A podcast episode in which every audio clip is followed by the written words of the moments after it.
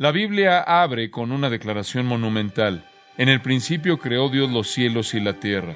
Y con esa declaración, las Sagradas Escrituras afirman la existencia del universo y todo lo que hay en él como el producto del acto creado por Dios.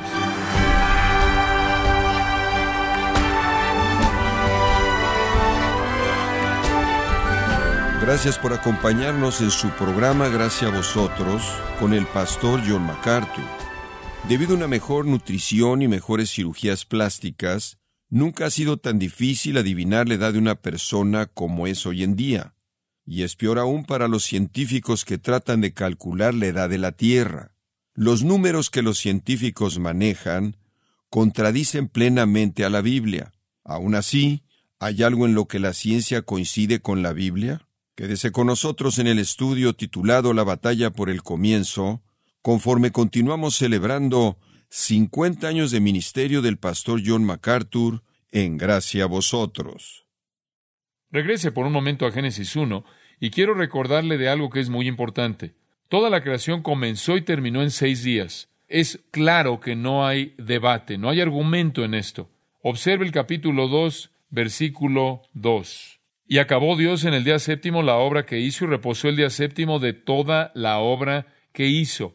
Él creó el universo entero de la nada sin que hubiera material preexistente y lo hizo en seis días. Sabemos eso a partir del versículo 5. El primer día Él creó la luz y dice que hubo tarde y mañana un día, simplemente para asegurarnos de que no quede esto confuso. Y Él dice que fue un día.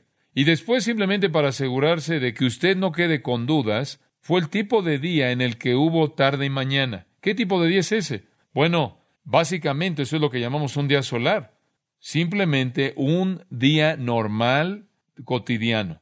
Ahora quiero decirle algo. Dios hizo todo esto en seis días. El versículo 8 dice que hubo tarde y mañana en el día 2. Y el versículo 13 dice que hubo una tarde y mañana en el día 3. Y así continúa a lo largo de los días. Versículo 19, hubo tarde y mañana el día cuarto. Versículo 23, hubo tarde y mañana el día 5. Y versículo 31, fue la tarde y fue la mañana en el día 6. Y él simplemente está hablando de días comunes, seis días normales comunes, simplemente de la manera en la que entendemos que son los días. Entonces, la creación entera había terminado el día sexto. Y la Biblia, y esto es muy importante señalarlo, la Biblia siempre habla de creación como un acontecimiento pasado. Recuerde esto, subráyelo en su mente. La Biblia siempre habla de la creación como un acontecimiento pasado. La evolución habla de la creación como algo que está siendo llevado a cabo, ¿no es cierto? Como algo que es continuo, siempre se está llevando a cabo. Esa no es la manera en la que la Biblia se refiere a la creación, nunca. Hebreos 4.3 dice, las obras suyas estaban acabadas desde la fundación del mundo. Hebreos 4:10. Porque el que ha entrado en su reposo también ha reposado de sus obras, como Dios de las suyas. La Biblia siempre ve la creación como algo completo, terminado, es un acontecimiento pasado. Dios terminó la creación, nunca le añadió algo a esa creación original. En el día séptimo Él descansó, Él reposó de la creación y Él ha estado reposando de la creación hasta el día de hoy. Dice usted, ¿qué está haciendo hoy? No está creando, está conservando. ¿Quiere entender el flujo? Creación, Génesis. Conservación, conserva. Él sustenta todas las cosas por la palabra de su poder. Reino milenario, restauración. Cuando Él restaure la tierra como la conocemos en el universo, de regreso a su estado edénico o casi edénico. Entonces usted tiene la creación, conservación, restauración, finalmente recreación, son los nuevos cielos y la nueva tierra. Pero la creación es un acontecimiento pasado, la conservación es algo actual, restauración es una milenaria futura y la recreación son los nuevos cielos y la nueva tierra. La obra de creación, eso es pasado, y la Biblia siempre habla de creación como un acontecimiento pasado. No es un acontecimiento continuo. La evolución demanda una transición continua. Inclusive los evolucionistas teístas que dicen que creen en la Biblia, lo que hacen es que ven el proceso evolutivo como algo necesario que el proceso evolutivo siga y siga y siga y siga, y de esta manera haya nuevas cosas que viven, surgen. Pero Dios creó todo en seis días.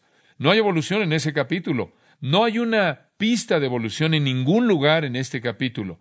No hay lugar para una teoría de la evolución porque usted tiene días. Y el versículo 31, y vio Dios todo lo que había hecho, y aquí que era bueno en gran manera. Ahora Dios terminó su creación seis días y dijo que era bueno en gran manera. Entonces, ¿qué significa eso? Nada era malo. Nada era malo y eso significaría que nada era inferior. Nada sobrevivió. Nada, en cierta manera, usted sabe como las plantas que usted planta, nada se murió. ¿Sabe por qué? Porque no había muerte. No había muerte. Observe y piense en esto. Cuando Dios terminó su creación, Él la vio en su totalidad. De hecho, lo dice varias veces que Él vio que era buena. Y Él vio todo lo que había hecho, ahí en el versículo 31, y vio que era bueno en gran manera. Nada era inferior. Nada hubo que no sobreviviera. Nada había sido matado en la lucha por la supervivencia del más fuerte. Si la creación hubiera involucrado algún tipo de proceso evolutivo, entonces Dios habría tenido que decir, bueno, lo bueno llegará hasta el final. Y Él no dijo eso. ¿Y cómo podría haber habido billones de billones de años de evolución, billones de años de lucha y de muerte y supervivencia en un mundo en donde no había maldición? en un mundo en donde no había muerte? Ni siquiera tiene muerte usted sino hasta Génesis capítulo 3.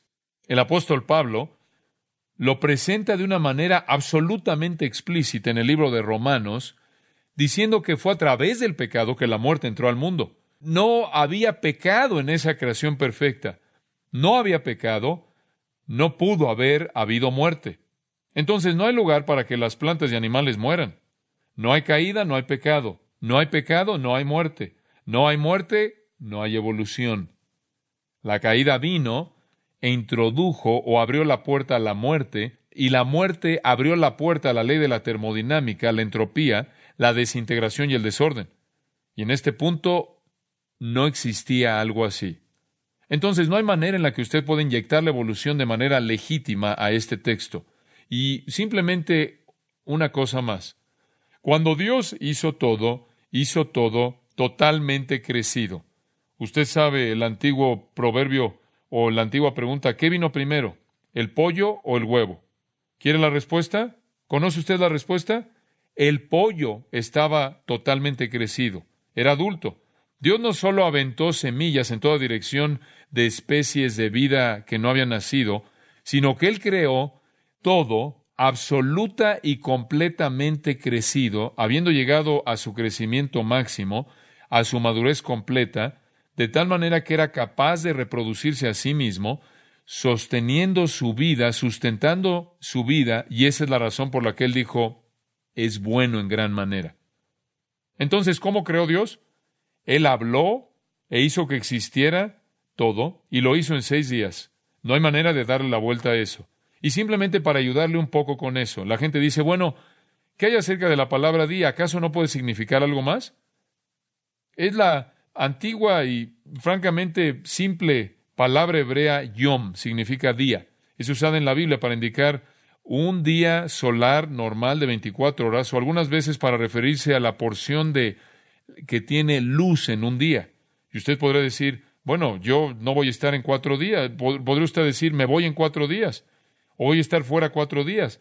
Y con eso usted se refiere a cuatro días, día y noche. O podrá decirle a alguien, este ha sido un día hermoso. Y se está refiriendo a la porción de luz del día, en la que hubo luz en ese día. Y usted usa la palabra de la misma manera en la que los hebreos la usaban. Cuando yom es modificada por un número, en términos universales, sin excepción, en las escrituras se refiere a un día normal solar. Ahora, algunas veces día es usada en las Escrituras para referirse a un periodo de tiempo que no es definido de manera precisa. Job dijo, mis días son vanidad. El Salmo 90, versículo 9 dice, nuestros días han pasado. Y eso no es definido, pero entendemos lo que eso significa, un periodo de tiempo. Pero inclusive en ese punto, inclusive cuando es usada así, el día todavía significa una sucesión finita de días normales, no algún tipo de época inmensa o larga de millones de años o de miles de años. Y creo que lo que puede ser la afirmación más fuerte, y necesito hacer esto porque usted puede hacer la pregunta acerca de, usted sabe, ¿por qué Dios tomó seis días? ¿Por qué no lo hizo en seis minutos o seis segundos? Bueno, la respuesta es que tomó seis días porque Él quería establecer un patrón. En Éxodo capítulo 20, Él nos da el patrón. Acuérdate del día de reposo para santificarlo. Seis días trabajarás y harás toda tu obra, mas el séptimo día es reposo para Jehová tu Dios. No hagas en él obra alguna, tú, ni tu hijo, ni tu hija, ni tu siervo, ni tu criada, ni tu bestia, ni tu extranjero que está dentro de tus puertas. Porque en seis días hizo Jehová los cielos y la tierra, el mar y todas las cosas que en ellos hay, y reposó en el séptimo día. Por tanto, Jehová bendijo el día de reposo y lo santificó. Dios quiso establecer un patrón para la humanidad, y ese patrón era trabaja seis días y tiene un día en el cual lo aparta para reposar, descansar, para refrescar tu cuerpo y te concentras en adorar a Dios. Dios escogió hacerlo en seis días para establecer un patrón para nosotros. Ahora, si de hecho le hubiera tomado billones de años, entonces el patrón es ridículo. La obra de la creación estableció el patrón para el hombre que lleva su imagen, seis días trabaja, y un día adora. No hay absolutamente nada en las páginas de Génesis capítulo 1 y 2 que permita algo fuera de una creación de seis días, seis días solares de 24 horas. Podría ofender a los evolucionistas, pero eso no cambia la verdad. Y ningún hombre se coloca en una posición correcta cuando se sienta en una posición de juicio en contra de la Biblia. Ahora, hagamos la siguiente pregunta. ¿Cuándo? ¿Cuándo sucedió esto? ¿Acaso sucedió hace millones y billones de años? La ciencia solía decir dos billones de años, pero ahora lo han cambiado. Se inclinan ahora hacia 20 billones y alrededor de cada año lo hacen más y más largo. Como usted puede ver, realmente no han visto nada evolucionar y entonces piensan que probablemente tomó más tiempo. Pero si las cosas no evolucionan, ¿en qué ayuda a hacer el tiempo más largo, no ayuda en nada. Si las cosas no evolucionan, si la materia no se organiza al azar por sí misma hacia arriba de manera que va aumentando o subiendo de nivel y subiendo y subiendo y subiendo, si no hay evidencia de que llega a ser eso, ¿de qué sirve añadir más tiempo? Debido a que no hay evolución, no es necesario tener billones o millones de años. Lo único que necesita usted son seis días. Es todo lo que necesita. El hombre no evolucionó finalmente de un mono a lo largo de cinco billones de años. Él fue creado en las mismas 24 horas, en los mismos periodos de 24 horas que los monos. Dice usted, bueno, ¿qué hay acerca de los fósiles? Le voy a decir algo acerca de los fósiles. Debieron haber sido formados después de la creación, no antes. Tuvieron que haber sido formados después de la creación. Permíteme darle una definición científica de fósiles cosas muertas. Eso es todo. Eso es profundo, pero así es. Fósiles son cosas muertas y no hay muerte. Romanos 5:12, como lo mencioné antes, la muerte vino por el pecado. No hay muerte antes de la caída de Adán. No puede tener usted billones y billones de años, de billones de billones de cosas muriendo y convirtiéndose en fósiles si no tiene muerte. Y es verdad, hay billones de fósiles y hay campos de fósiles por todo el mundo, una muerte masiva ocurrió. ¿Qué la causó? Es claro que hubo una muerte masiva, una cantidad masiva, masiva de muerte, y la Biblia nos da la información que es absolutamente precisa de lo que pasó. Y fue el diluvio universal mundial de Génesis capítulo 6 y 7. Y puede ver la ciencia, los aspectos científicos de eso, es absolutamente fascinante. Es muy probable que en ese entonces lo que los científicos piensan que hubo una gran separación entre los continentes, fuentes de las profundidades fueron rotas y la superficie de la Tierra fue cambiada y las placas tectónicas chocaron y empujaron las montañas que solían estar en el fondo del mar. Esa es la razón por la que encuentra usted fósiles de peces en las montañas Himalaya y en el Gran Cañón. La tierra entera fue fracturada. No hay suficiente agua que caiga durante 40 días para ahogar la tierra ahí arriba de los Himalayas, a más de 25 mil pies de altitud. No hay suficiente agua de lluvia que pueda caer. El agua tenía que venir de otro lugar y así fue. Vino de el piso de los océanos conforme la lava prácticamente rompió esas placas y abrió la superficie y la superficie de la tierra se abrió, se rompió y la lava se derramó prácticamente calentando el agua a un punto de una alta temperatura y conforme el agua se convertía prácticamente en vapor y llegaba al cielo y eventualmente se vaporizaba de nuevo y se convertía de nuevo en agua y caía en la tierra e inundó la tierra en un diluvio masivo. Y toda esta actividad de placas tectónicas que está chocando, estas placas chocando, empujando las montañas y todo eso puede ser rastreada hasta el diluvio. En Mateo capítulo 2, versículos 37 al 39, se refiere ahí al diluvio y usa la palabra griega cataclusmos, la palabra cataclismo. Literalmente reorganizó de manera total la superficie de la tierra. Lo que hizo es que inundó a la tierra entera en agua. Cubrió la tierra entera en agua.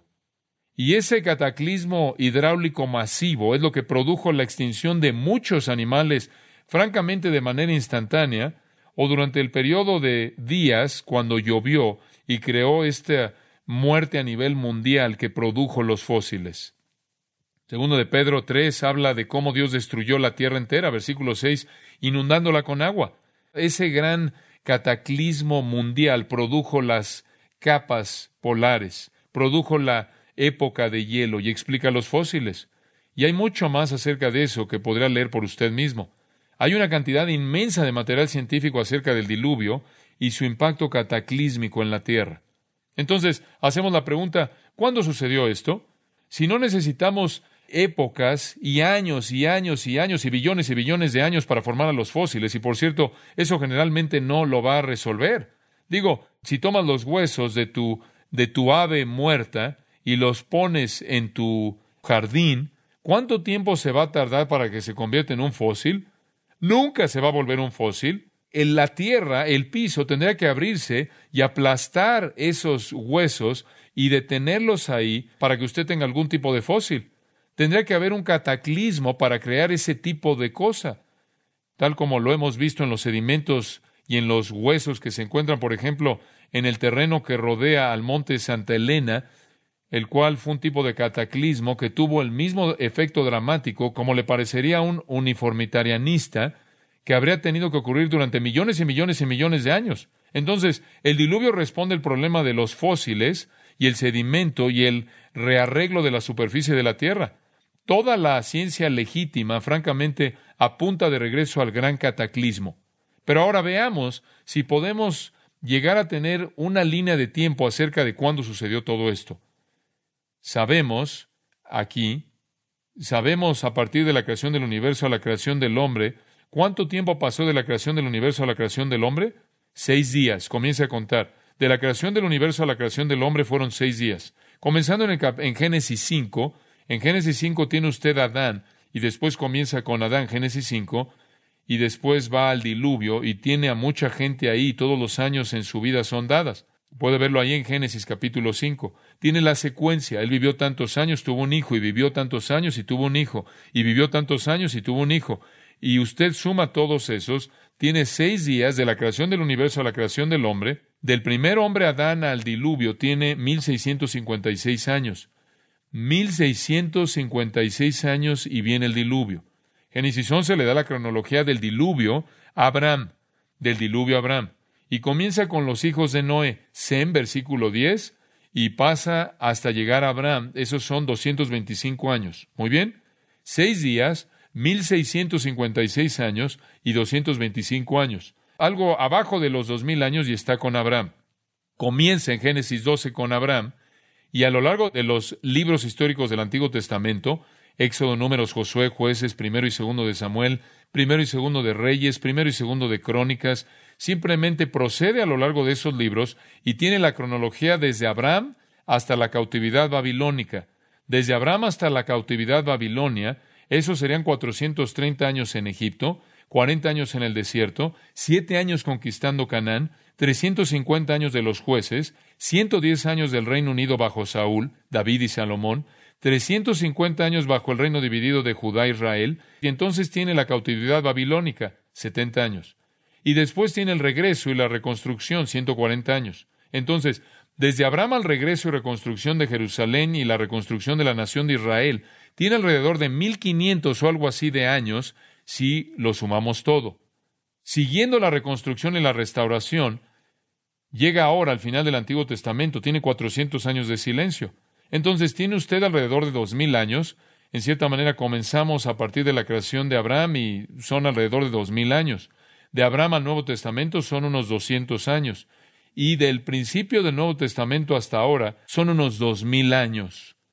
El arzobispo James Usher, un gran erudito, por cierto, vivió de 1581 a 1656 y sumó todos los registros cronológicos genealógicos de las Escrituras y dijo que él pensaba que la creación ocurrió en el año 404 antes de Cristo. Ahora usted sabe, los evolucionistas simplemente se van a burlar de eso. El mundo, el universo, seis mil años de edad, pero él sin duda estuvo muy cerca a lo correcto. Y previo a Carlos Darwin, cualquier hombre con cierta preparación que sugería que la humanidad tenía más de seis mil años de edad era visto como un tonto, como un necio. Todos los registros históricos encajan en esos seis mil años.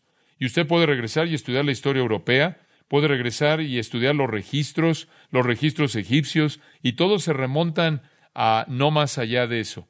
Dice usted, bueno, ¿no es posible que algunos nombres fueron saltados en las genealogías? Esa es una de las cosas que usted oye todo el tiempo. Permítame decirle algo.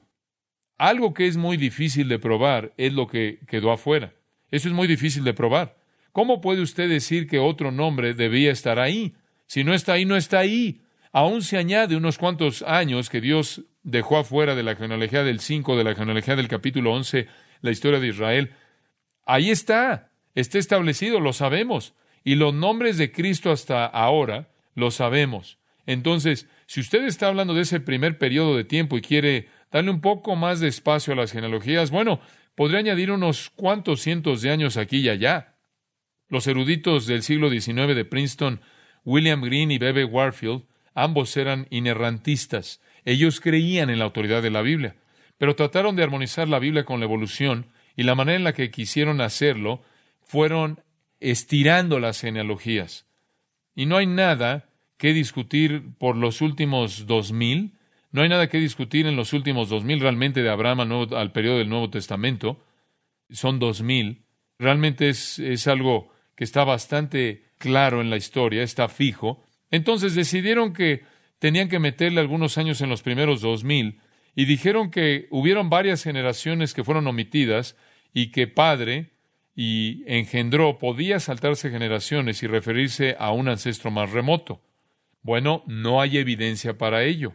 William Kelly escribe, y cito, Aun si Green y Warfield estuvieran en lo correcto al depositar algunos espacios dentro de las genealogías de Génesis, la asignación más generosa de espacios entre las varias generaciones no podía añadir más de varios cientos, o ya hablando de una manera extrema, quizás mil o algo así de años en la cronología.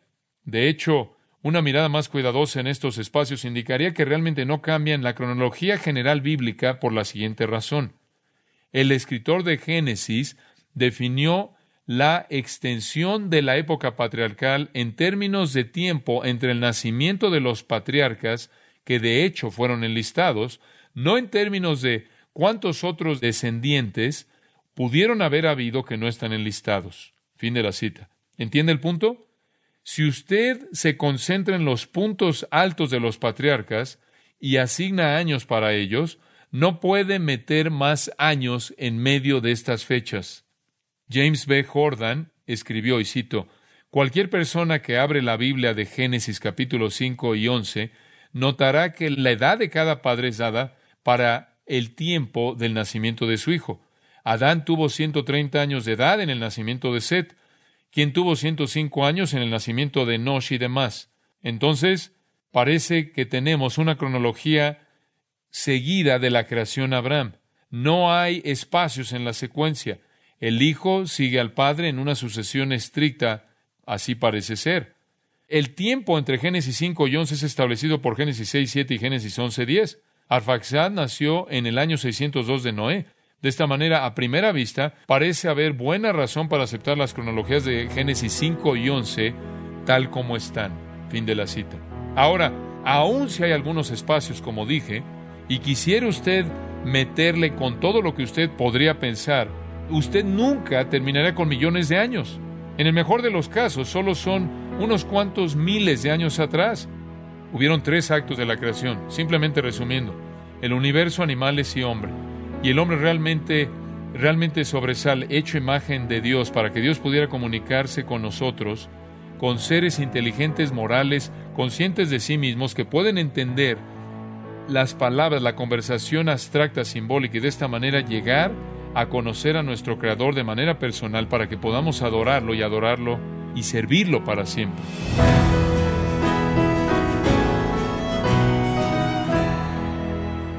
Sido el pastor John MacArthur dándonos más elementos bíblicos para esta batalla que sigue en curso, la batalla por el comienzo, en gracia a vosotros.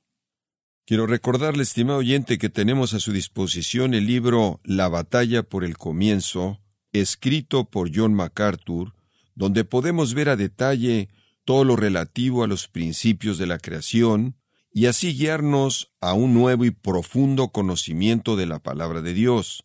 Puede adquirirlo en nuestra página gracia.org o en su librería cristiana más cercana. Y le recuerdo también que puede descargar todos los sermones de esta serie La batalla por el comienzo, así como todos aquellos que he escuchado en días, semanas o meses anteriores en gracia.org. Si tiene alguna pregunta o desea conocer más de nuestro ministerio, como son todos los libros del pastor John MacArthur en español, o los sermones en CD, que también usted puede adquirir, escríbanos y por favor mencione la estación de radio por medio de la cual usted nos escucha en gracia a vosotros. Es importante conocer no solo el país y ciudad de donde usted nos escucha, sino también la radio. Para quienes contactan nuestro ministerio por primera vez, pueden solicitar una copia del mensaje de promoción sin costo alguno, un mensaje por oyente únicamente. Si usted vive en los Estados Unidos o Puerto Rico, escríbanos a Gracia Vosotros, P.O. Box 4000, Panorama City, California 91412 o puede escribirnos a través del siguiente correo electrónico radio arroba gracia punto org. Y en nuestra oración que Dios haya obrado en su vida y hablado a su corazón, desafiándole y ministrándole por medio de la enseñanza de su palabra. Y tenga presente que sus oraciones son vitales y que puede ofrendar a gracia a vosotros yendo a nuestra página en gracia.org.